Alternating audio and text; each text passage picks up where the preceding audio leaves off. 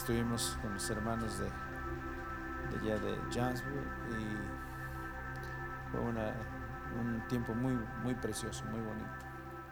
Este, las vidas que están ahí en, este, en Guerrero, cada día se congregan más personas. Y saben la situación que es esto de que solamente ellos escuchan el- la enseñanza por la bocina. Y aún así están llegando más personas. Ayer habían asistido cuatro personas nuevas. Y, eso, es, eso es mucho para, eh, digo, no haber así eh, en la área un liderazgo eh, y solamente que las vidas empiecen a ver el cambio de, que está viendo en las otras vidas y saber preguntar ¿y qué está pasando contigo? Y siguen agregándose más personas. Y ustedes conocen la hermana Mari, la esposa del hermano Facundo, es la única que tiene más conocimiento de la palabra de Dios, por decir, este, eh, pero Dios está haciendo misericordia y pues en aquello que el Señor le ha enseñado a ella, pues eh, está ahí con las, con las vidas animándoles. Y, este, y sí, el Señor está haciendo algo potentoso ahí con las vidas. Y así lo está haciendo en otros lugares también. Y, yo creo que aquí también en esta área de Warren, Dios está haciendo algo muy precioso que está poniendo también este eh, deseos de conocer más del Señor a unas personas que, que nunca habían oído de la palabra de Dios. El domingo pasado tuvimos personas nuevas, llegaron personas nuevas y este y damos gracias al Señor porque realmente no es el Señor quien está haciendo las cosas. Eh, nosotros no podemos decir nada porque la situación está pésima como iglesia. Eh, no es aquello de salir a evangelizar y eso, pero bueno, esperando que el Señor nos use solamente, si es que al Señor le place traer las vidas, que Él nos use como un vientre. ¿Saben lo que es un vientre? Hay vientres malos y hay vientres buenos. Hay vientres que abortan y hay vientres que de verdad alimentan y hacen crecer a esos bebés hasta que al tiempo del tiempo pues se da a luz, ¿verdad? Entonces que, que el Señor en su misericordia tomara nuestras vidas y nos usara como un vientre. Es bueno, al menos eso es lo que deseo que el Señor haga. Porque si no salimos a evangelizar, cuando menos aquellos que el Señor trae, que podamos cuidarlos. En lo que esté de nuestra parte, porque sabemos que el único que cuida es el Señor. Pero lo que esté de nuestra parte, que podamos cuidarlos y, y cómo se cuidan las vidas, orando por ellas. ¿Qué más? Enseñándoles. No podemos hacer más.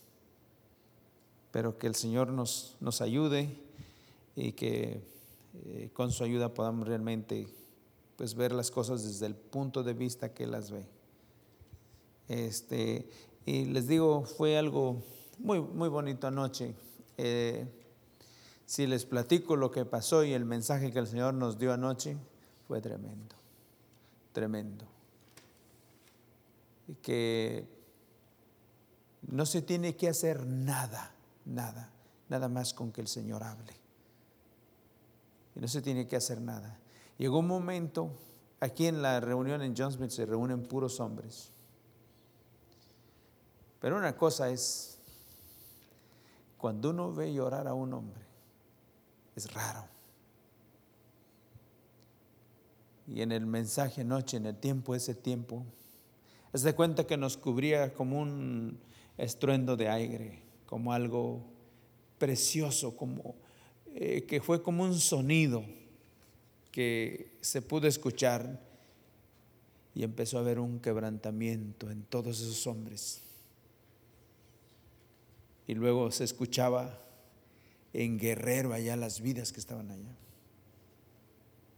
Tremendo, muy bonito. Gracias a Dios. Yo le, le, doy gracias al Señor porque esas cosas, eso solamente lo puede hacer. Y cuando, una, cuando las vidas llegan a experimentar eso, de ahí no las saca. Nosotros estamos teniendo esta la enseñanza de cantar de los cantares, pero vamos a tener que pedir al Señor que nos ayude a participar, que nos lleve a participar de lo que estamos estudiando. Porque esa debe ser la meta. Llévame a participar de lo que ahora estamos viendo a través de tu palabra. Señor, ¿saben qué hermanos? No es pecado que le digamos al Señor, Señor, tú lo has prometido. No es pecado. ¿Saben que el, profeta Elías le dijo al Señor, Señor, tú has prometido. Así que, ¿qué he dicho? Tú dijiste en tu palabra, y lo has dicho en tu palabra, que si tu pueblo se iba a apartar de ti, que tú lo ibas a disciplinar. Y tu pueblo está apartado, ahora disciplínalo. Y le dijo, ve y preséntate al rey y dile que no va a llover por tres años y medio. Voy a disciplinar a mi pueblo. Y como eso, también los profetas decían, Señor, tú lo has dicho, tú has dicho que tú restaurarías, que tú visitarías a tu pueblo, que se llegaría el tiempo y tú lo visitarías. Y también eso el Señor lo hizo cuando se llegó el tiempo. Así que nuestra oración también podemos decir, Señor, de acuerdo a tu palabra y según lo que tú has dicho y lo has prometido, Señor, yo estoy esperando Estoy esperando. Estoy esperando, Señor, una visitación de parte de ti. Una visitación que haga que mi corazón se mueva. Una, visitación que, haga que mi corazón realmente sea conmovido de parte de ti y que mis labios puedan expresar lo que mi corazón siente. Porque hay veces que no expresamos. Y el salmista decía que los dichos de mi boca y la meditación de mi corazón sean gratos delante de ti. Entonces, vamos a, vamos a continuar. Hermanos, tengo los estudios de ustedes. Oh, sí, ya se los dieron. Sí, hija, gracias, hija. Bueno. Vamos a, vamos a orar y de esa manera continuamos. Señor, te damos gracias, Señor, en este, en este momento, en esta tarde, en esta noche.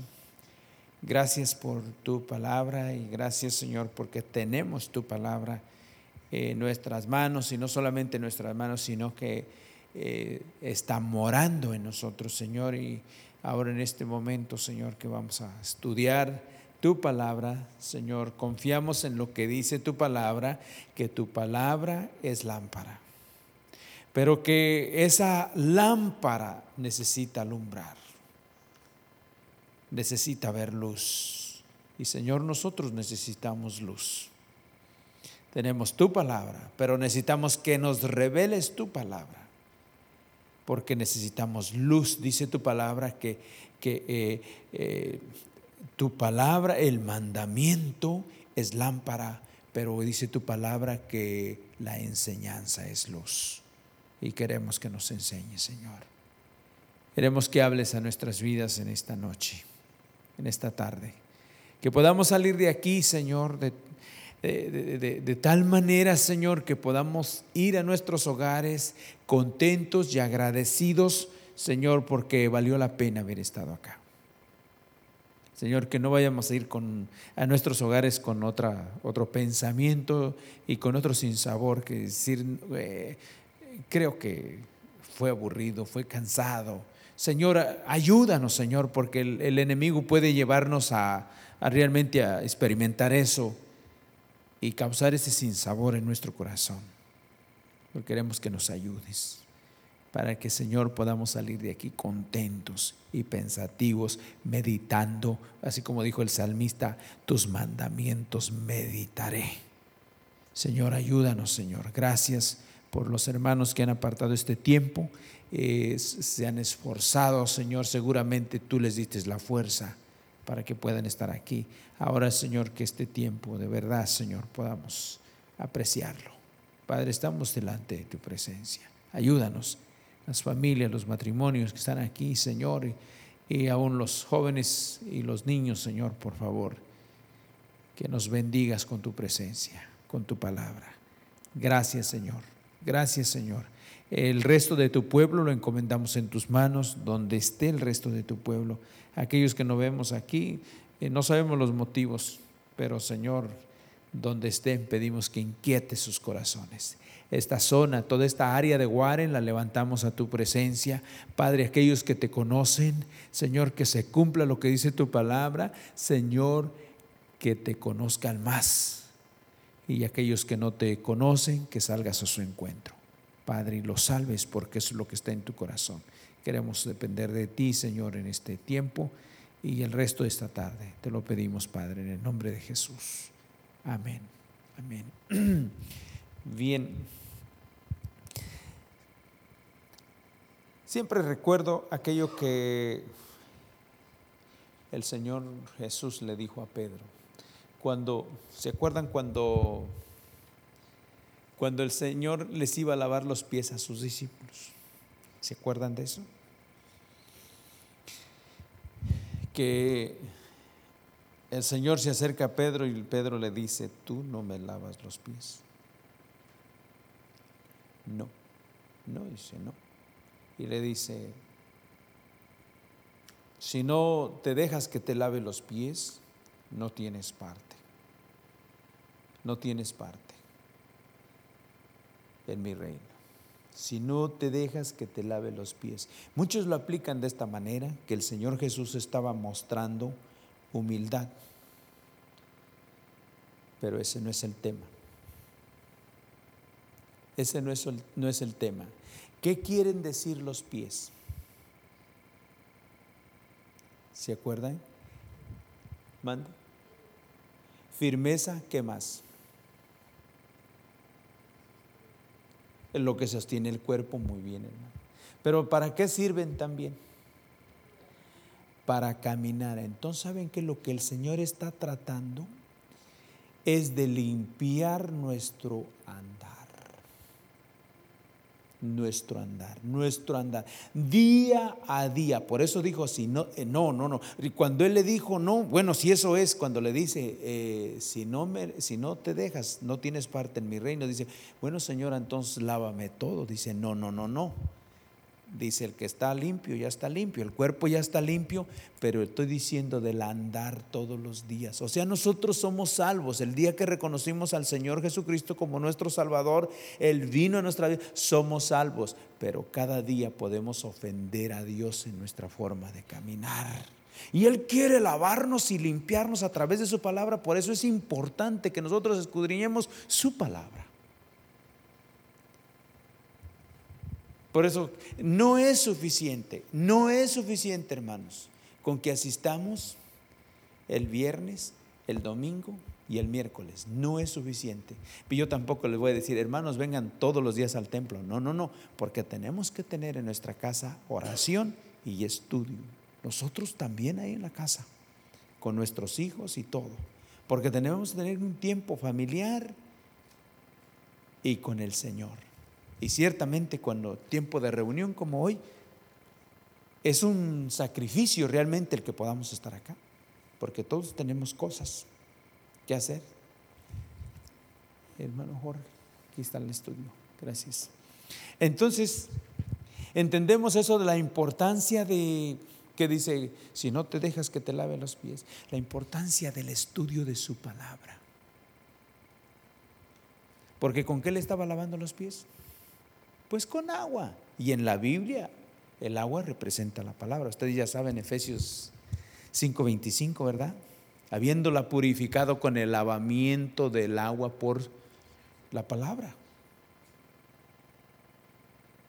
Entonces, a veces eh, todas esas cosas se le da una aplicación a veces de una manera que, que no, que no. Y es muy importante que nosotros entendamos y y le pidamos al Señor que nos ayude, que nos ayude. Este,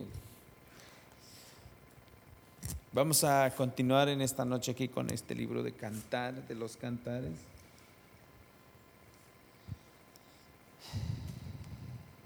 Bien, vamos a, vamos a continuar. Aquí tenemos el primer párrafo. Dice que antes de continuar nuestro estudio, dice, eh, dice con el versículo 3, o sea, el versículo, hemos apenas visto el, versículo 1 y 2, ¿verdad?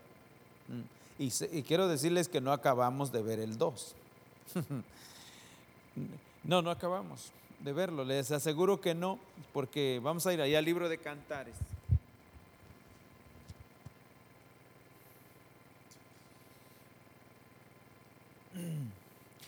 Eh, ¿quiénes, de ustedes, ¿Quiénes de ustedes leyeron, los, o, leyeron o estudiaron los últimos dos versículos de la, bíblicos que vienen en el estudio de su lección anterior?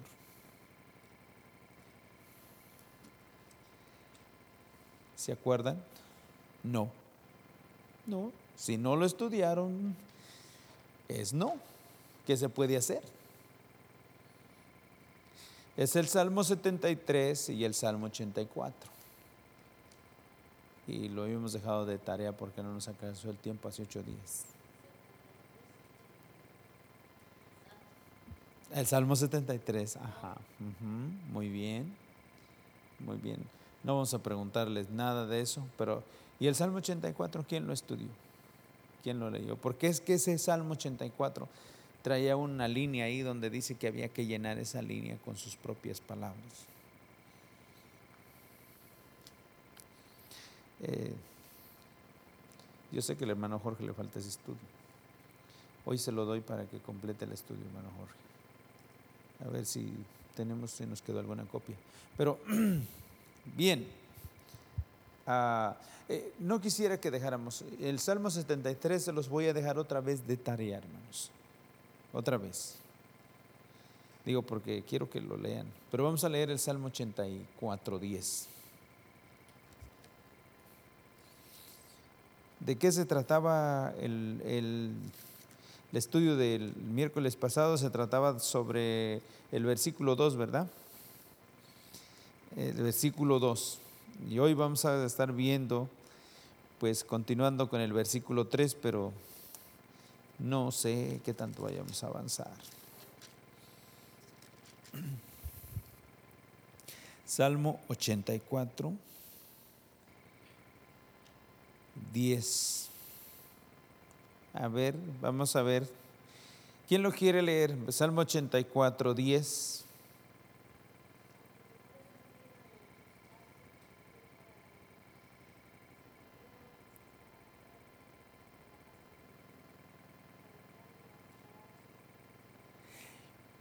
¿Qué querrá decir eso, hermanos? Así, les pregunto rapidito, rapidito, ¿qué querrá decir eso? Bueno, nosotros dice que mejor es un día en sus atrios que mil fuera de ellos y nosotros pensamos que sí es cierto, que es mejor un día, un día estar, por ejemplo, en reunión, ¿verdad? Es mejor un día en tus atrios. Pero recuerden que en los atrios el, templo estaba dividido por tres, entre tres, sí, uno era el atrio, el otro era el lugar santo y el otro era el lugar santísimo. Y se, imagina el salmista, porque para los reyes, para los reyes el entrar en el santuario, en el tabernáculo, no, aunque eran reyes, no se les permitía entrar. Y cuando hablamos del rey David, cuando hablamos de este rey que amaba mucho al Señor y que tenía una relación fuerte con el Señor, él deseaba, fíjense, tener el lugar de los sacerdotes, de los levitas y del sumo sacerdote.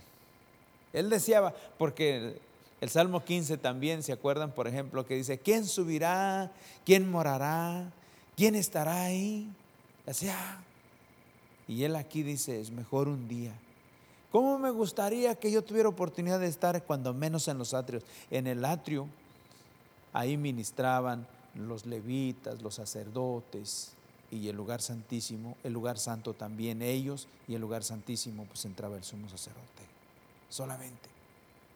Y este, este, este, este hombre de Dios deseaba, antes que estar en otro lugar, dice, porque mejor es un día en tus atrios que mil fuera de ellos, escogería antes estar a la puerta de la casa de mi Dios que habitar en las moradas de maldad.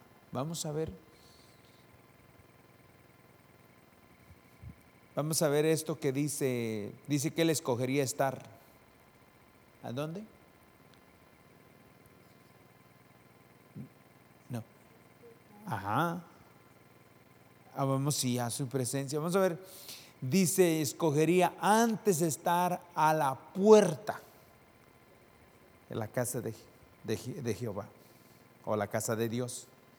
Yo antes, fíjense, noten que la casa de Dios, por ejemplo, la casa de Dios sí era literalmente era el templo, pero la casa de Dios ahora es la iglesia. Pero nuestro anhelo no debe de ser ni estar con los hermanos. No, sino estar a la puerta. ¿Y quién es la puerta? Dice, yo soy el buen pastor. ¿Sí? Pero el buen pastor su vida por las ovejas. Pero también dice, yo soy la puerta. Por donde se entra y por donde se sale. Así que el salmista sí deseaba estar con los hermanos pero él deseaba estar más antes, antes que todo, deseó estar a la puerta. A la puerta. Y yo quiero decirles que cuando ese sea el deseo, a nosotros no nos va a importar mucho eh, que alguien venga, que alguien no venga, que, que se haga esto, que se haga lo otro. No, mi deseo es estar yo delante del Señor. Mi deseo. Señor, tú eres lo máximo para mí. Porque eso es lo que tenemos que ver, que Él es lo máximo. Y por eso estamos viendo el libro de cantares. Libro de cantares. ¿Qué decía el salmista? Antes que toda la... Sí, yo sé que es mejor un día en tus atrios que mil fuera de ellos. Pero antes de todo eso, antes, antes yo escogería estar a la puerta. No es ni estar con los hermanos, no es ni estar en, en los servicios. no, yo escogería antes de todo eso, estar a la puerta, porque la puerta es una persona. Nada más que nosotros inmediatamente cuando se habla de la puerta, pues dirías, detrás ahí, ¿eh? porque esa es la fotografía que tenemos de, de una puerta. Pero la puerta es Cristo. Yo soy la puerta por donde se entra y por donde se sale.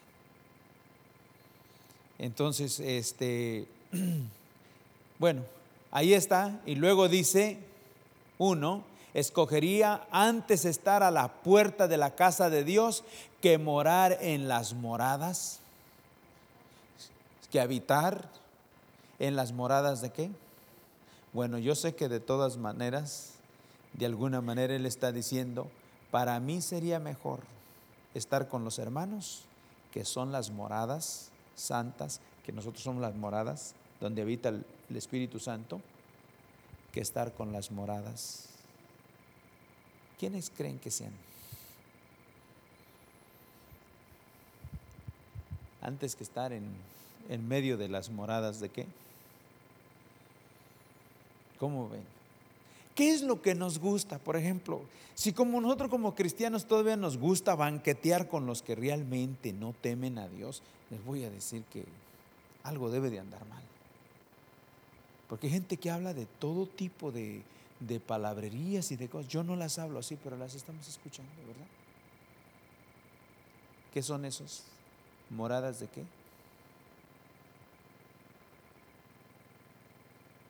Porque no son casas, son vidas. Y entonces tenemos que, hermana Lisa, ¿quién le da a la hermana? Y el hermano Filiberto yo creo que llega para que vayan haciendo su libro cada quien, que nadie, le, nadie le preste su libro a nadie.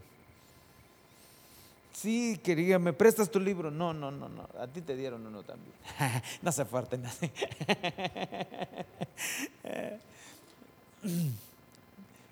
Bien.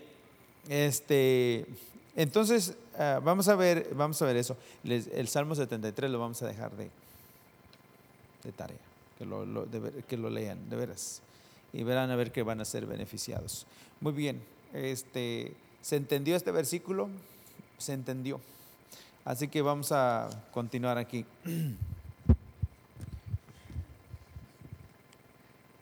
Eh, vamos a ver, hermano Aristeo nos quiere leer el primer párrafo del estudio, hermano Aristeo. Y luego este, si quieren vénganse más acá adelantito para que, y la hermana Luisa también, para que se pasen acá un poquito más y para que participen también. Para que no nos, no, no nos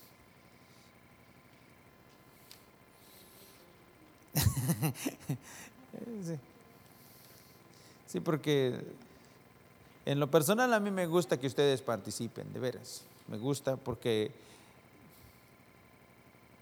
yo quiero que nos desarrollemos. Nos desarrollemos. Así que vamos a, vamos a continuar. Hermano Aristeo, y todos ahí viendo nuestro Ajá, en, el siguiente párrafo que va junto, hermano. Ese versículo se refiere a cada miembro de la iglesia de Cristo que ha tenido un crecimiento espiritual, de tal manera que ya no tiene temor, expresar en público su amor por su amado Salvador. No le interesa que lo critiquen, se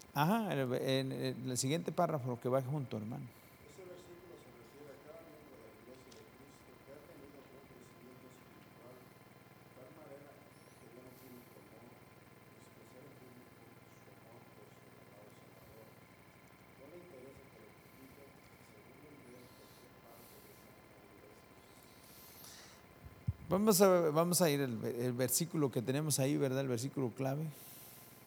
Eh, buscarlo ahí en este su libro, el libro de Cantares, porque no es todo como está ahí. Este es, es aquí tenemos una porción nada más.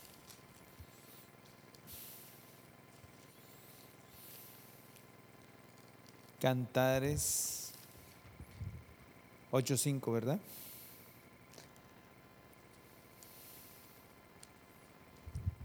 ¿No quiere leer, hermano, todo?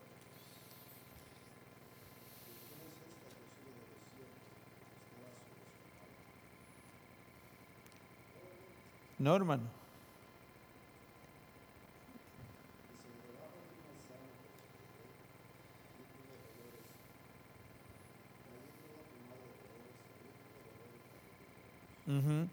Pero en la primera parte del versículo dice que teníamos que ver ahí, ¿verdad?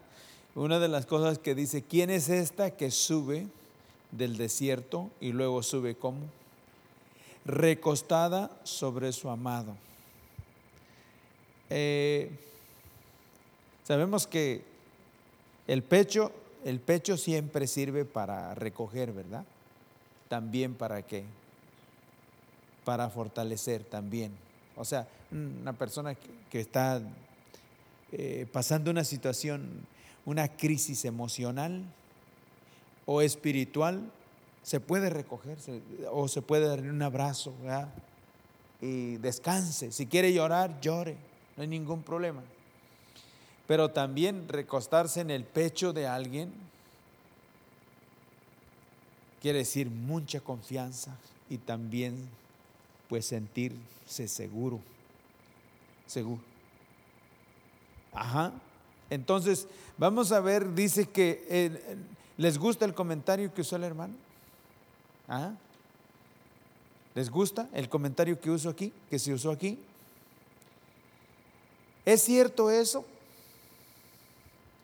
Que a veces como cristianos tenemos nosotros ese problema.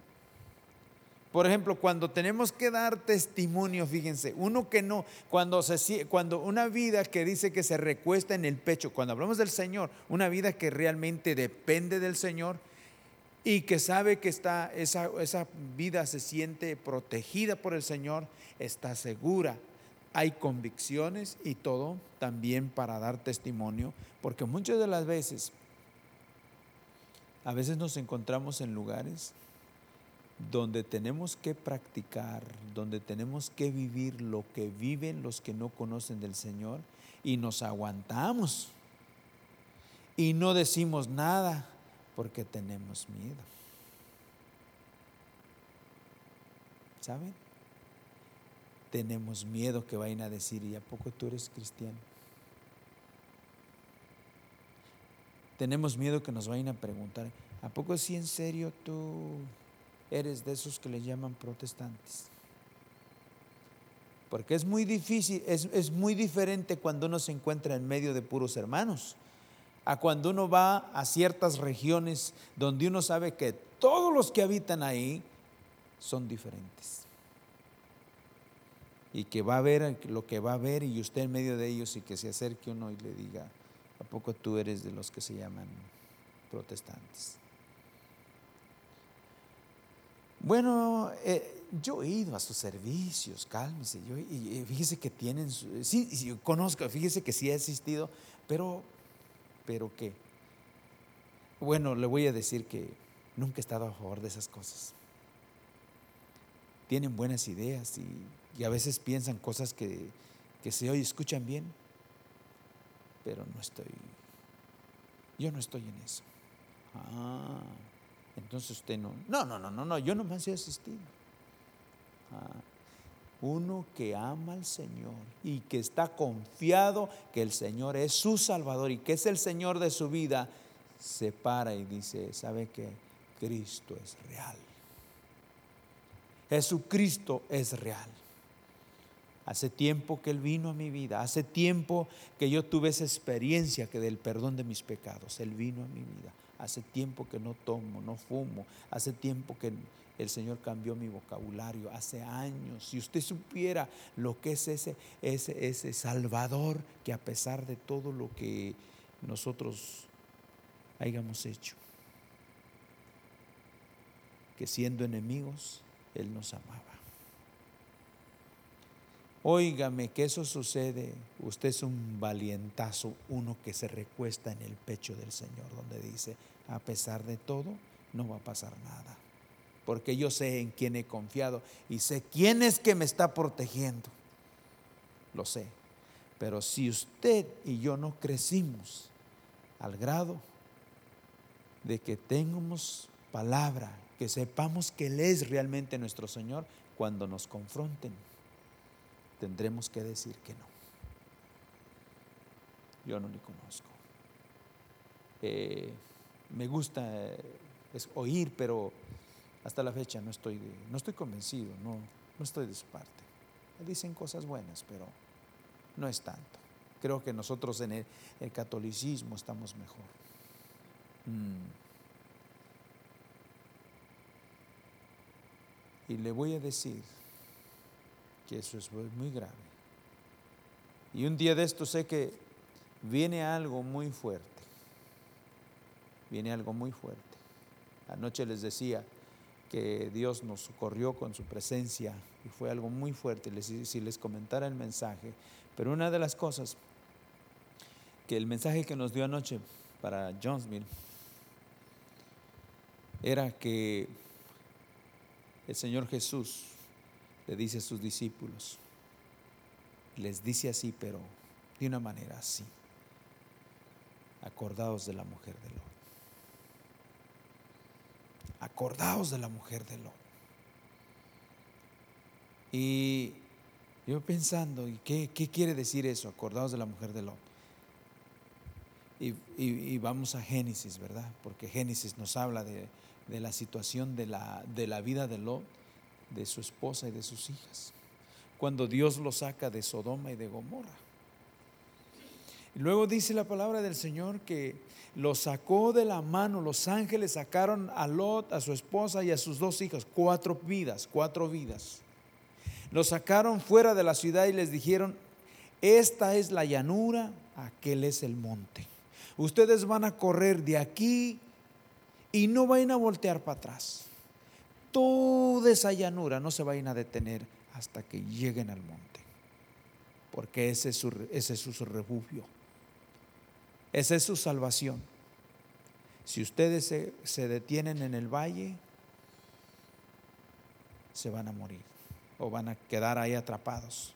Porque dice que en cuanto empezaron a, a, a caminar, a correr, empezó a caer el fuego sobre las ciudades. Y Fue tremendo que dice que están corriendo en el valle y dice que la mujer de Lot volteó atrás. Miró atrás. Y cuando miró atrás, se, se tornó en una estatua de sal. Se convirtió en una estatua de sal. ¿Por qué? Porque el mandato era no voltees para atrás. Sí, no voltees. La palabra era no voltees para atrás. Porque si volteas vas a perecer. ¿Y qué sucedió? Ella volteó. Consideren ustedes esta palabra. La palabra de Dios es la que va a unir a las familias para vivir eternamente. Consideren esta palabra.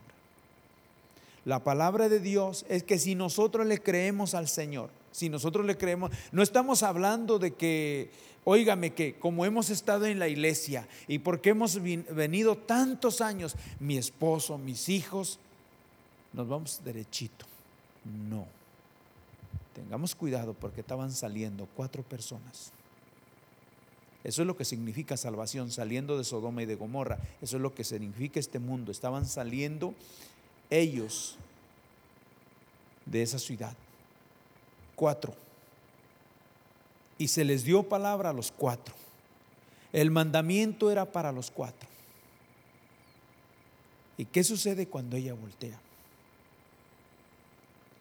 Y se convierte en la estatua de sal. ¿Qué habrá pensado Lot, que era su esposa? Saben, ya no la podía llevar más. Sus hijas, mami, ¿qué hiciste? No, ya se había convertido. Jala a tu madre. No, se quedó. Se quedó. Jálala. No, se quedó.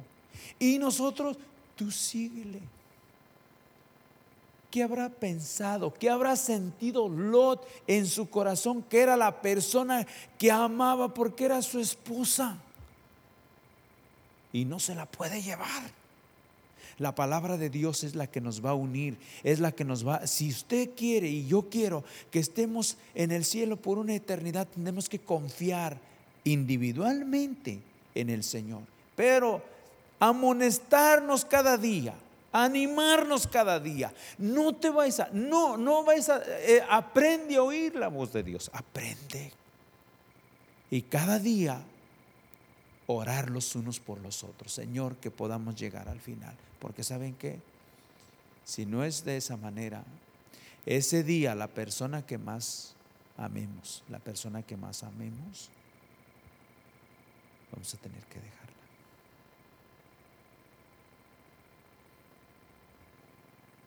La persona que más amemos, que yo amo mucho a mis hijos, si los amas, ora, busca a Dios. Órale al Señor, dile Señor, no sueltes mis hijos, no los vais a soltar. Yo amo mucho a mi esposa, Señor. Señor, no vais a soltar a mi esposa, Señor. No nos vais a soltar. Ayúdanos. Yo amo a mis hijos, Señor. Que no se vayan a quedar, porque yo no voy a poder hacer nada. Cuando se quede, no voy a poder hacer nada. Se va a tener que quedar. La persona que más amaba no me la puede llevar. ¿Saben? ¿Saben qué es eso? Pero si el Señor mete su mano, podemos salir como salió Lot con sus hijas. ¿Saben qué? Y dice que Lot y sus hijas cruzaron el valle. Y llegaron hasta la siguiente ciudad y fueron y estuvieron a salvas. Una se quedó, siguieron tres.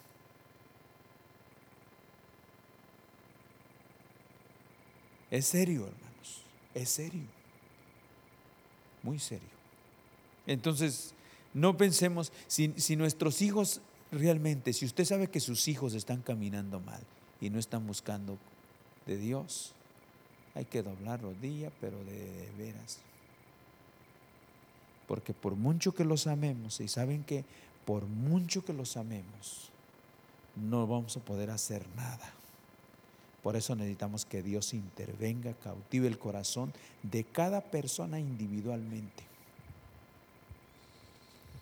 Y hay veces que dicen, papá, eres un disco rayado.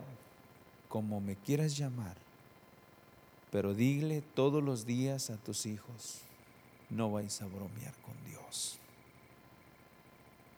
Porque Dios no bromea. Por eso el Señor Jesús les dijo a sus discípulos, ustedes quieren conocer acerca del reino de Dios, acordaos de la mujer de Lot. Dios no bromea. ¿Se quedó o no? Por desobediente. Por rebelde a la palabra. ¿Se quedó o no? Se quedó. ¿Y qué creen que habrá pasado? ¿Qué dolor habrá habido? ¿Saben? Las personas que más amas, si tú realmente, si nosotros tenemos a alguien que de verdad amamos, alguien que de verdad amamos, vamos a tener que rogarle mucho al Señor. Considere si usted tiene a alguien que ama.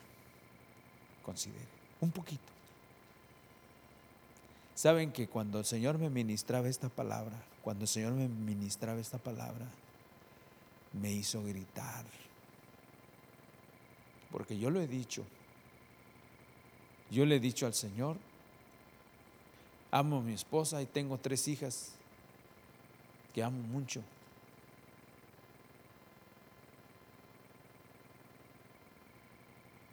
Pero que este andar es muy personal muy personal. Pero sí podemos hacer algo. Todavía el Señor nos tiene aquí. Y si el Señor nos ministra, que podamos realmente orar y interceder y cada día decirle, no vais a bromear, no bromees con las cosas de Dios. Las cosas de Dios son serias. Las cosas de Dios son serias. Por mucho que yo te ame y por mucho que yo quiera que tú te salves, si tú no tomas las cosas de Dios en serio, o yo nos vamos a extraviar y nos vamos a dejar de ver por toda una eternidad.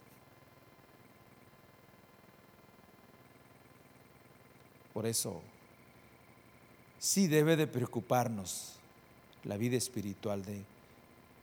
Si no se preocupa de nadie más, preocúpese de su casa, porque ¿sabe qué? No nos vamos a volver a ver. Lot y su esposa no se volvieron a ver. Dios habla que, que Lot le llama el justo Lot, ¿verdad? ¿Qué cosas? ¿Qué cosas? Entonces, eh, es muy importante cuando hablamos aquí expresar nuestro interés y nuestro amor por el Señor, no es cualquier cosa. Cuando llegue el momento de decir, eres tú, pues no puedo decirlo por vanagloria, pero quiero decirle que hace tiempo que Cristo vino a mi vida. Si no se ve nada, no puedo decir más, pero si usted puede ver algo, le puedo decir que no puedo negar la persona del Señor Jesucristo que hace tiempo vino a mi vida. No tengo miedo a, a nada, tengo miedo a nada. Hace tiempo recuerdo que orábamos y cuando salíamos a México y todo eso, mis hijas que viajaban conmigo, pequeñas, con nosotros pequeñas. Era una de las oraciones, Señor, cuídanos, Señor. Señor, porque, Señor, tú sabes que nuestras hijas están viajando con nosotros y no sabemos si ellas tienen la misma convicción. Si algo nos vaya a pasar, nos vayan a decir que es por causa de nosotros, Señor, o por causa de ti porque hasta en eso tenemos que Pero si es por mi parte lo que tú quieras, Señor, lo que tú quieras. Y eso es muy diferente. Lo que tú quieras. Y, así, así viajábamos a, los lugares donde el Señor quería que fuéramos. Y, y le damos gracias al Señor porque Él nos ha cuidado. Pero Creo que antes era más valiente que ahora me estoy volviendo más cobarde en este tiempo. Espero que el Señor nos ayude, nos ayude y nos lleve adelante. Creo que cuando ha habido una verdadera experiencia, saben, donde quiera que nos paremos, no vamos a negar que el Señor es nuestro Salvador, que Él es el Señor de nuestras vidas. Eh, y aquí tenemos el versículo, eh, el siguiente párrafo. Eh, vamos a ver aquí este último, este siguiente párrafo. Ya no sentimos ningún temor, ¿verdad? Vamos a ver, ¿quién, quiere leer este párrafo? Hermano Jorge, ¿quieres este hermano?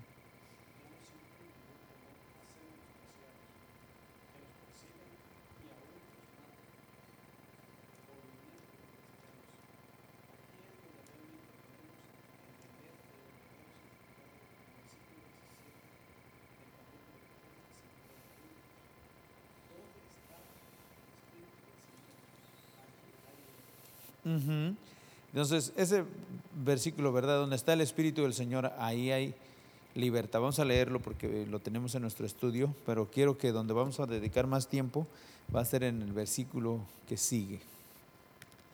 Vamos a leer la segunda de, de Corintios 3:17.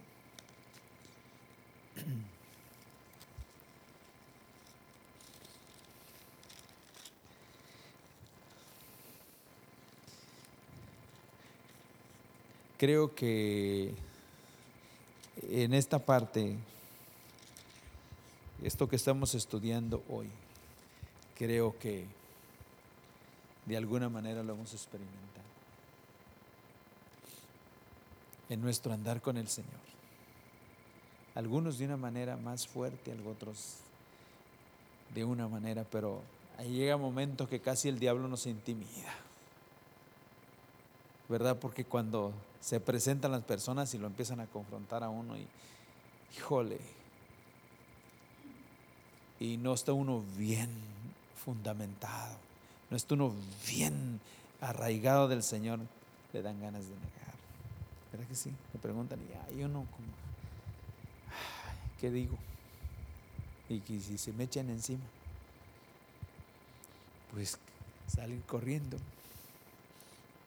pues ¿qué podemos hacer? Pero de veras que de alguna manera, ah, cuando uno ha estado en una situación, en una fiesta, o ha estado con la familia, de repente los familiares llegan, la mayoría, y nomás usted es creyente. ¿Y tú cómo has estado? Sé que has andado por ahí con esas cosas que le llaman de los protestantes. Y uno que puede decir, hmm, no mucho, ¿verdad? Versículo 17 dijimos.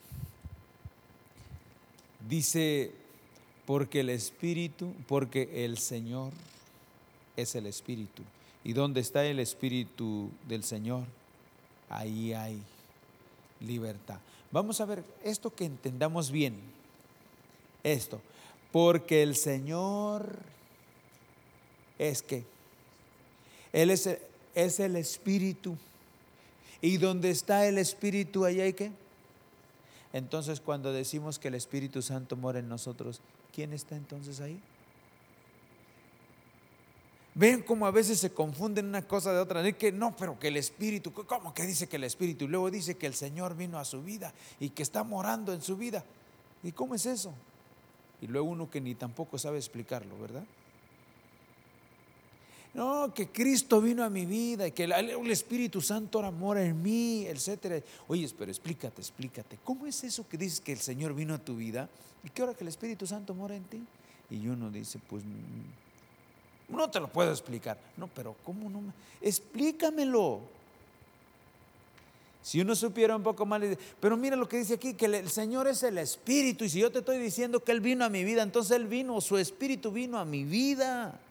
¿Y qué es Dios? Dios es espíritu. ¿Por qué dice? Porque dice que Él no es hombre, dice que Dios es espíritu. Entonces, ¿quién está en mí? Pues Dios, porque Él es el espíritu. Saben, a veces no podemos ni explicar nada, ni poder decirles a los demás qué es lo que pasó. Y por eso dicen, pues está loco, ni Él sabe, ni Él se explica. ¿Mm? Y es muy importante que nosotros sepamos que, eh, Realmente, por eso nos llaman, no, pues por eso dice, dice, no, está loco. Por eso nos llaman los locos, porque a veces no sabemos también cómo expresarlo, cómo decirlo. Porque dice, me quiere hablar de, dice que quién sabe qué, que de que el Espíritu y que Dios vive en su, en su corazón y que ahora que desde que Dios vino a su corazón, pero le pregunto y no me lo sabe explicar. ¿Por qué? Porque Dios no es hombre. Entonces, ¿qué es Dios? Dios es espíritu. ¿Y qué es, el, qué es entonces Dios? Pues el espíritu, dice, porque el, el Señor es el espíritu. ¿Y dónde está el espíritu? Entonces, ¿dónde está? En mi corazón el vino. ¿Y qué, qué es lo que hace? Ahora el Espíritu me dice que yo diga que Jesucristo es el Señor, que Él es mi Salvador. Les guste a los demás o no les guste, pero él, el Espíritu da testimonio. Le preguntan a uno y ni sabe No, hermano. Yo lo experimenté y me decían, vete a predicar. Y cuando me encontraban así, me daban unas revolcadas. Sí, pero míralo, no sabe ni, ni expresarse. Y pues sí tienen razón, ¿verdad? Entonces, esto, esto nos ayuda, hermano, nos ayuda. A ver, explícame eso de que, que Cristo vino a tu vida. A ver. Alguien dijo, alguien le dijo, a ver, ¿qué es eso que, eso que dice que le abrites la puerta a tu corazón? Eh, ni que le abrites la puerta de tu corazón a Cristo. ¿A poco tú tienes una puerta en tu corazón? Explícame eso, a ver qué, tú tienes una puerta. Y la persona, la persona que explicó eso, de verdad, este, Dios le ayudó. Porque le dijo, oye, déjame decirte algo. Dice, cuando tú andas de enamorado con una muchacha y eso, y le dices que te tengo en mi corazón, te pregunto, ¿por dónde entró? A ver, a ver contéstame esa. ¿Y cómo es que te atreves a decirle que la, que la tienes en el corazón? Que, ni que tienes una puerta. No. Entonces, es tu relación y la entrega y tú sabes que, que hay algo precioso que está dentro de ti. Nosotros con el Espíritu Santo nos damos cuenta por lo que Él está haciendo y cómo nos está trayendo y nos está ministrando y nos lleva realmente a conocer más del Señor cada día. Cautivados sí, cautivado. Y está ahí el Señor eh, obrando de una manera muy especial. Entonces, vamos a ver aquí, continuamos aquí este, con este Primera de Juan. Eh, y vamos a aquí continuar con esto. Hermana Gloria, ¿quiere leernos esta parte? Primera de Juan.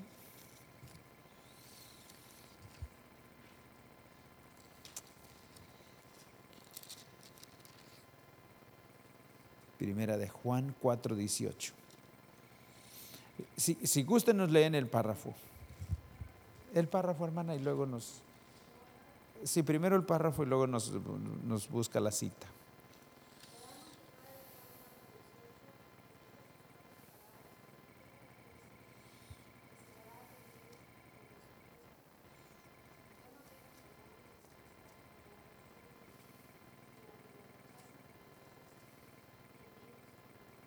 Vamos a ver.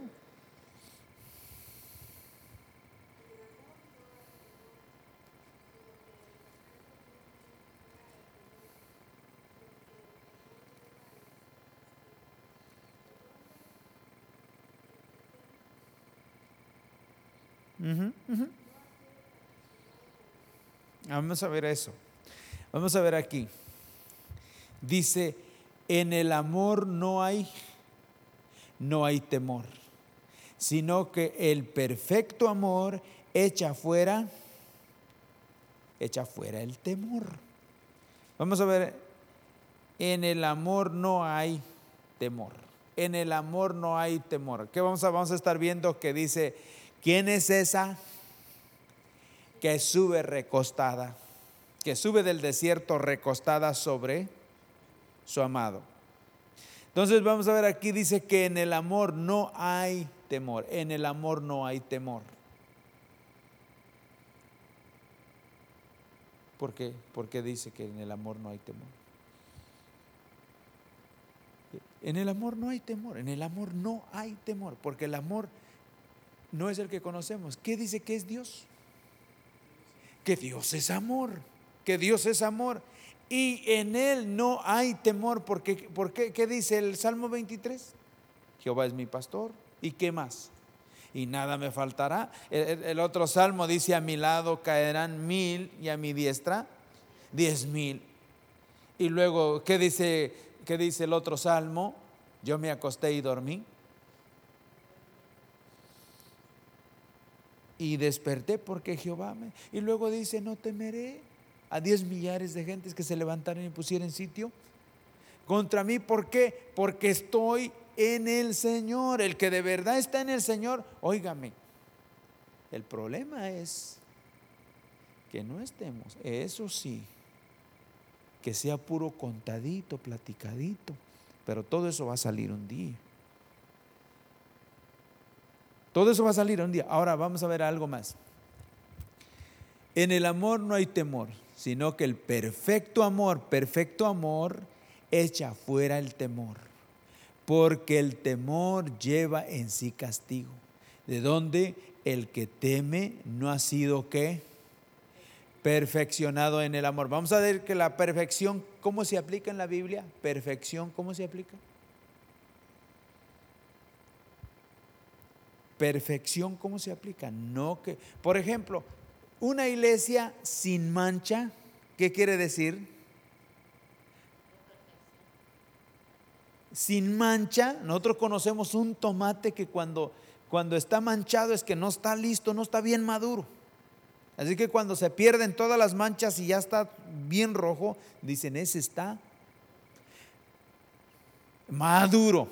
Maduro que quiere decir perfecto, ya no tiene manchas, ya no tiene nada, perfecto. Entonces la perfección significa madurez.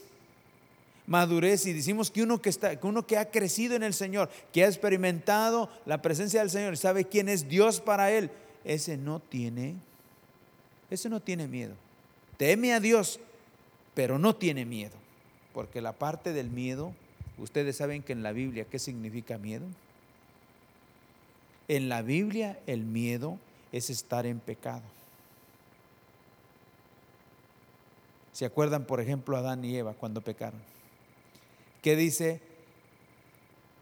Que le dice, es que tuve miedo y, corrí, ¿qué? Y me escondí. Ah, pecaste. Es lo que estás diciendo, pecaste. Porque, ¿Por qué tienes que haber corrido? Es que tuve miedo. En la Biblia miedo no es como el que nosotros conocemos. En la Biblia miedo es que estamos mal. El miedo no nos da confianza. Digo, el pecado no nos da confianza. ¿Me estoy explicando? usted ande mal, yo ande mal, lo primero es que, ay, se me hace que el Señor no está conmigo por lo que ando haciendo. ¿Sí me estoy explicando? Pero uno que está dependiendo del Señor dice que se le caiga el techo. Él es poderoso para meter su mano y no me lo deja caer encima. Y si me lo echa encima, es que Él quería llevarme. ¿Ok? Pero así son los, los que andan agarrados del Señor, son atrevidos. No tientan al Señor, pero le quiero decir que no tienen miedo a confrontar ninguna situación, porque saben que el Señor está de su parte. Entonces por eso dice que en el perfecto, dice que en el amor no hay temor. En Dios, el que esté en Dios, al menos que esté fuera de, la voluntad del Señor, porque ya Adán y Eva ya estaban escondidos. Ya estaban por allá. Entonces, vamos a ver aquí, uno, en el amor no hay temor, sino que el perfecto amor, ¿y saben quién es el perfecto amor? Pues es Dios. Y cuando Él está en nosotros, el perfecto amor en nosotros echa afuera qué? El temor. El temor nos lleva, el temor nos lleva a desconfiar. El temor nos lleva a ver todas las cosas así gigantes una enfermedad, una situación financiera, tantas cosas, de tal manera que dice, ay, ay, ay, ay, ay, ¿y qué vamos a hacer? Estar en el perfecto amor, dependiendo del Señor, sabiendo quién es tu Dios, solamente puedes pensar, yo no entiendo esto que esté pasando. pero algo Dios se trae, detrás de esto algo se trae y de seguro va a ser glorificado. ¿Mm? Por ejemplo, ¿qué decía el, salmista en el Salmo 34? ¿Qué decía? Él, él decía, por ejemplo, él decía este, mm, lo buscamos, vamos a buscarlo mejor ya que estamos ahí. Salmo 34. ¿Alguien se acuerda un poquito?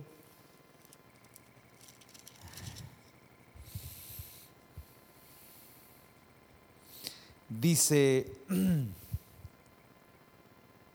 versículo 3, engrandecer a Jehová conmigo y exaltémosle aún a su nombre. Versículo 4, busqué a Jehová y él me oyó y me libró de qué? El perfecto amor echa fuera qué? El temor. Porque una cosa es el temor al Señor, otra cosa son mis temores. Aquí el salmista decía, y Él me libró de todos mis. Él tenía sus propios, y esos sí que son malos. Son malos, pero Él había experimentado eso. Entonces, entendemos esto aquí del perfecto amor. Por ejemplo, entonces, eh, si lo aplicáramos, inmediatamente veríamos, veríamos, por ejemplo, Proverbios 29. Vamos a ir a Proverbios 29 porque se nos va a cortar el tiempo. Proverbios 29.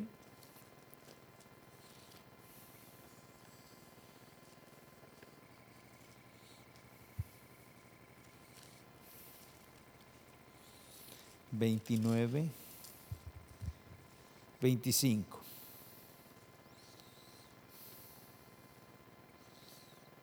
Ah, Proverbios 29, hermano Santiago, ¿lo quiere leer, hermano? El versículo, nada más, este creo que leemos el párrafo después, hermano.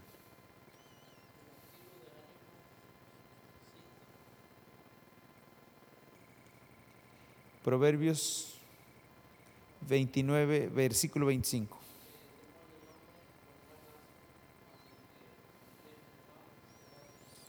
Amén. Sí.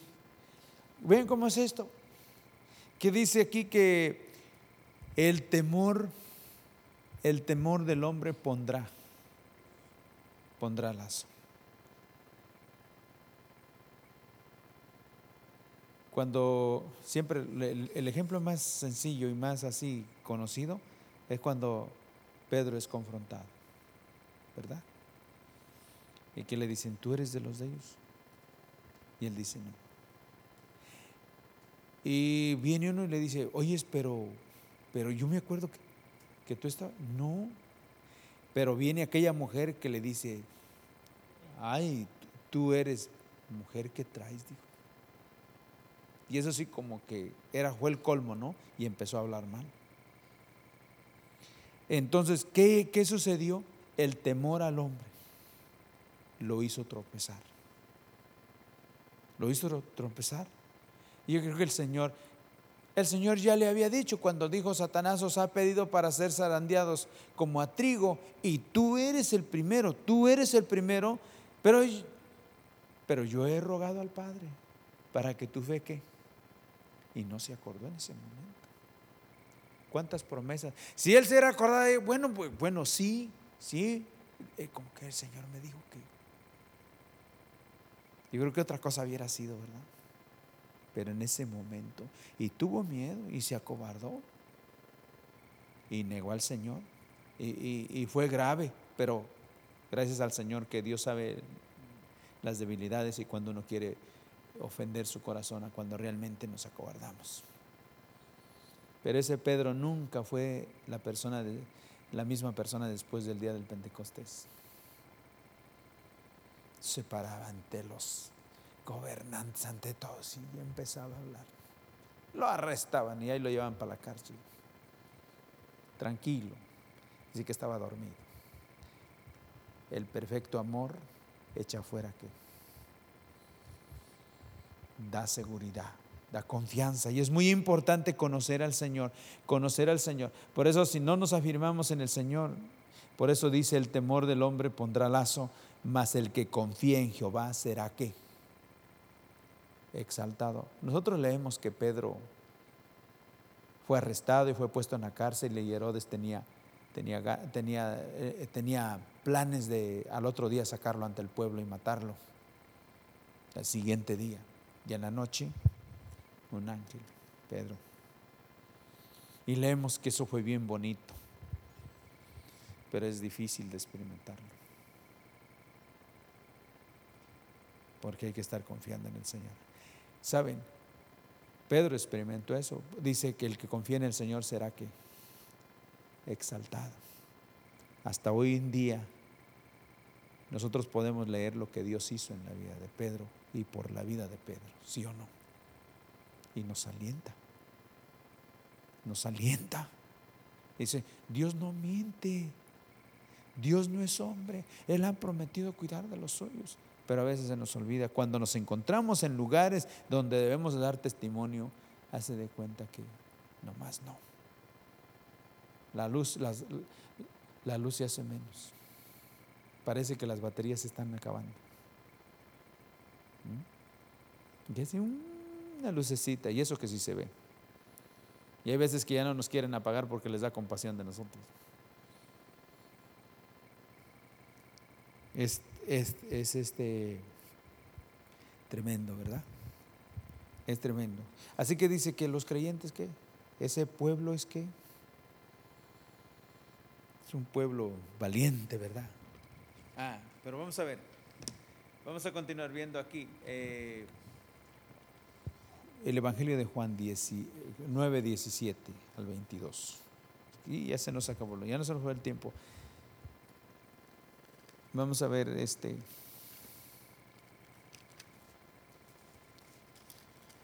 Juan capítulo 9, versículo 17.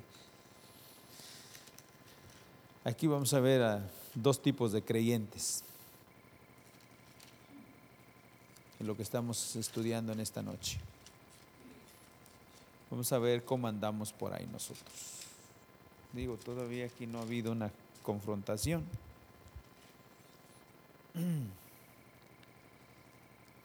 Juan capítulo 19. Digo, 9, versículo 17, ¿verdad? Al 22. Muy bien. Ah, ¿Quién? Hermana Margarita nos quiere ayudar, hermano.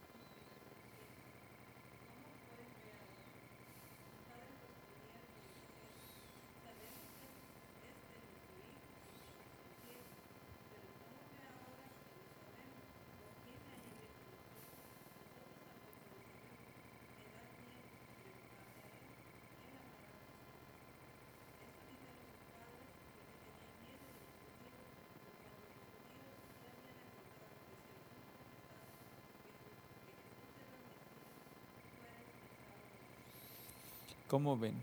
Dos clases de creyentes vemos aquí. Uno, el hijo, y los otro, el otro, los padres. Y aquí vemos, por ejemplo, eh, estos dos tipos de creyentes. Ahora, notemos esto. ¿Cómo se mira en este tiempo? Ah, dice, entonces volvieron a decirle al ciego, ¿qué dices tú? Del que te abrió, del que te abrió los ojos. Vamos a ver que es una confrontación y dicen, oye, es que tú conoces de Jesucristo. Oye, es que dicen que tú que ya, que ya eres de esos protestantes. ¿Qué dices tú acerca de la enseñanza de los tales?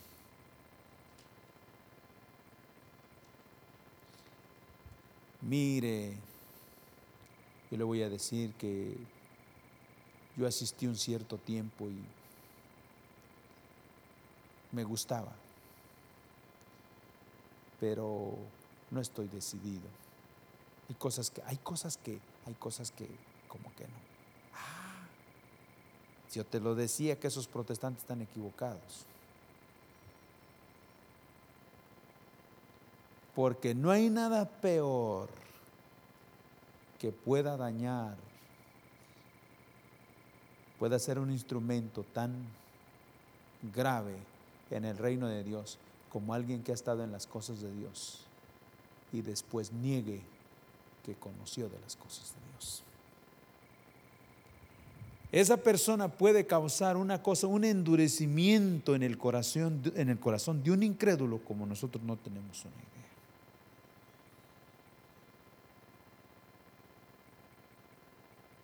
Yo he asistido por curiosidad, pero nunca me ha gustado eso. Y eso se llama negar. Eso se llama negar. Pero este, este le preguntaron el que, ¿qué dices tú del que te abrió los ojos? Y este dijo, así, así, así. Les dijo, que es profeta. Que es un hombre de Dios.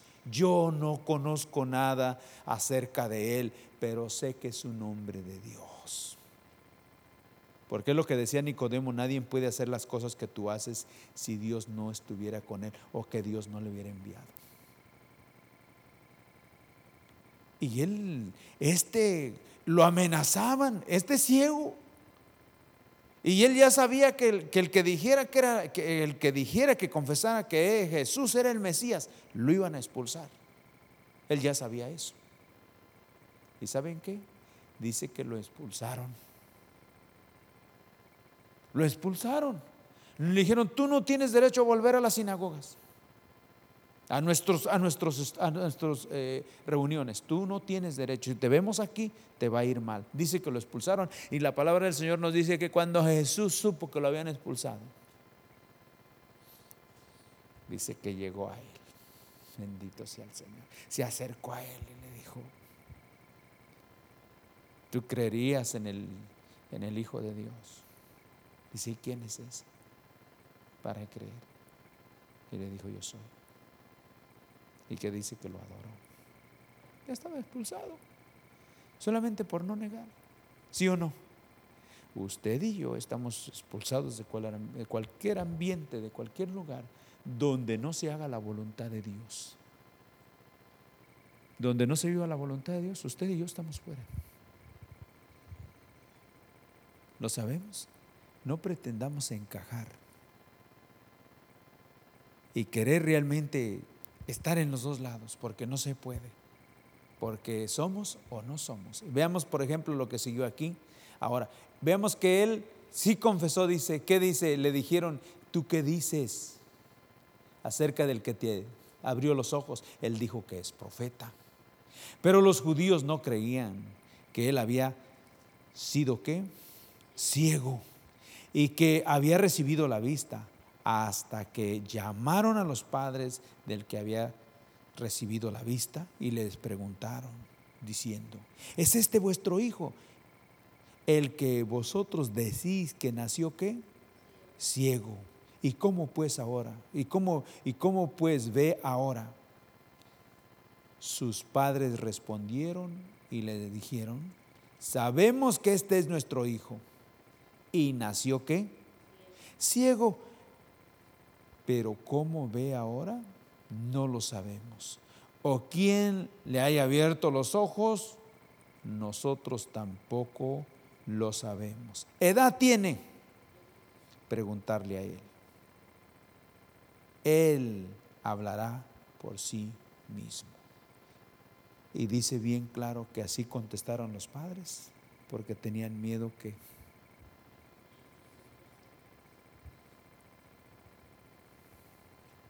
A veces así estamos. No queremos que el Señor sea glorificado.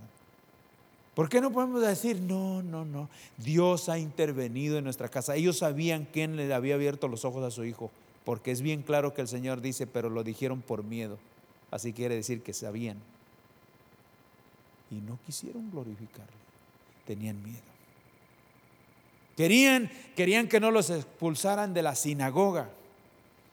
Querían continuar ahí. Y cuando eso sucede, que uno quiere continuar encajando en esas cosas, pues cambiamos la gloria de Dios por un plato de lentejas. ¿Saben? Nosotros estamos fuera de todo este ambiente que se mueve aquí. A nosotros ya nos sacó el Señor. ¿Sí o no? No dice que nos sacó del reino de las tinieblas y nos trasladó al reino de su amado Hijo. Nosotros estamos fuera, entonces ¿por qué tenemos que querer regresar? Tantas amenazas y tantas cosas para los que son cristianos. En algunos lugares les dicen, si tú te mueres no te vamos a prestar ni el camposanto para que te entierren. Pues eso sin cargar a Dios. Yo ya muerto, ¿ya qué? ¿Mm? Pues sí, porque si hay lugares donde dicen, no hay lugar para ni para que te entierren a ti por lo que eres. Bueno, ¿qué puedo hacer? Pero lo único que es que no puedo negar. No puedo negar. Entonces, ¿cómo es aquello de de e, esa que sube? ¿Quién es esa que sube qué? Del desierto recostada aquí sobre su amado. ¿Quién es esa? Una que está confiada en Él, una que confía en el Señor, una que está afianzada, confirmada y afirmada, arraigada y cimentada, que le dice, pase lo que pase. Contigo estoy. Venía yo pensando eso y diciendo, Señor, dice tu palabra que nosotros pertenecemos a una naturaleza divina. Nosotros pertenecemos y tenemos parte de una naturaleza que dice que no conoce derrotas.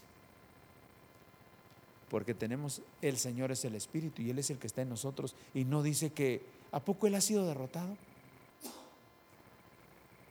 Y no nos dice que a través de su palabra, que con Él somos más. Ayúdanos a entender eso, Señor. Le, estaba, le decía, Señor, ayúdame a entender eso. Porque a veces realmente pensamos que somos los más los más pequeños y los más insignificantes en este mundo, que hay personas que, que son más, tienen más prestigio que nosotros y nosotros a veces pensamos, nosotros somos los últimos, se equivocan. Esos pensamientos no son de Dios. Nosotros somos linaje escogido, somos real sacerdocio y somos el especial tesoro de Dios, le guste o no le guste al diablo. Me estoy explicando. Le guste o no le guste, Él dijo, ustedes son mi especial tesoro, vosotros sois mi especial tesoro. Y eso es lo que yo soy delante de Dios.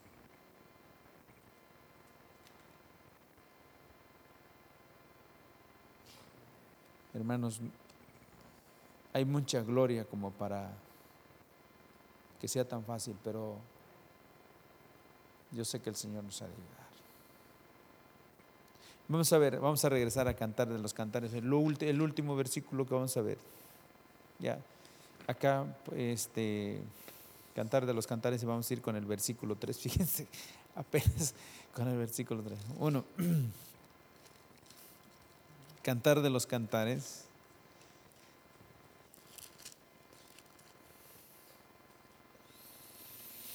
Capítulo 1, solamente voy a hacer mención a esto porque ya no nos queda tiempo para mencionar, para hacer tanto. Pero el versículo 3, versículo 3, estábamos eh, un poquito terminando, digamos que, pues pasando al versículo 2, vamos a ir al versículo 3, dice, a más del olor de tus suaves ungüentos, tu nombre es como ungüento derramado. Por eso las doncellas que qué? te aman. Doncellas. Por eso las doncellas te aman. Vamos a hablar que, vamos a decir que las doncellas. ¿Quién piensan que son las doncellas? ¿Mm? la iglesia. Bueno, cuando hablamos, por ejemplo, de la iglesia y cuando dice doncellas, ¿se acuerdan que es plural? Son varias doncellas.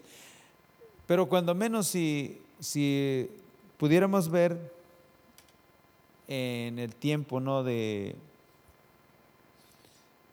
eh, que el Señor le hablaba al apóstol Juan, cuando menos vemos en la Biblia, eh, siete, siete, siete iglesias, las siete iglesias en Asia. El número siete es número perfecto. No hay más. El número siete involucra todo, todo. Entonces cuando dice aquí, dice, a más del olor de tus, de tus suaves ungüentos, por ejemplo, la presencia de Dios. Yo les voy a decir que estar donde la presencia de Dios se está manifestando es una cosa, a estar donde Satanás está manifestando es otra cosa. Una vez estuve, en una reunión donde de verdad hubo una, una situación así fuerte de la presencia de Dios y claro, hubo manifestaciones demoníacas como yo nunca pensé. Pero hermanos, que era tanto la gente vomitándose, la gente siendo liberada, echando espumarajos por la boca, una cosa así, pero que de verdad olía hasta horrible ya en ese lugar. De veras, eso sí que era cierto, como decía el, presidente Chávez, olor a azufre. De veras, hasta olía horrible. Pero sin embargo, es muy diferente cuando la presencia del Señor se manifiesta. Es un lugar donde las personas no quieren salir, no se quieren ir, lloran, sienten más de la presencia del Señor, lloran de, de alegría, de gozo. Es una cosa que no se puede explicar, eso sí, no lo puedo explicar. Porque se llora y al mismo tiempo usted no está preocupado, usted no está... No, es una cosa diferente, de tanta alegría, tanto gozo, y, no se quiere ir. ¿No? Pero vemos aquí la presencia del Señor, a más del olor de tus suaves ungüentos, tu nombre es como un cuento derramado. Por eso las doncellas te aman. Fíjense que no es tanto las cosas que sucedan, no es tanto las cosas que sucedan, ni las cosas que uno pueda hacer. Lo más importante aquí de todo lo que se está leyendo, de todo, de todo lo que se está leyendo, es su presencia y en, en nombre de quien se hacen las cosas. Tu nombre tu nombre. Es tu nombre. No, sí puede haber liberaciones, puede hacer la presencia del Señor, puede haber sanidades y todo. Pero ¿qué es lo que resalta en todo ello? Es Él su presencia y es el nombre. Y en el nombre de Jesucristo. En ese nombre que sobre todo, es tu nombre, Señor, es tu nombre. Y por eso te aman las doncellas y por eso todo el mundo viene. Y Señor, es tu nombre es tu nombre. ¿Saben? Todas las iglesias, todos aquellos que conocen la presencia del Señor y conocen al Señor, es en el nombre de Jesucristo. Es tu nombre, Señor. Ya no vamos a seguir más porque para explicarle el resto nos llevamos otra hora. ¿Ok? Este, ¿Alguna pregunta?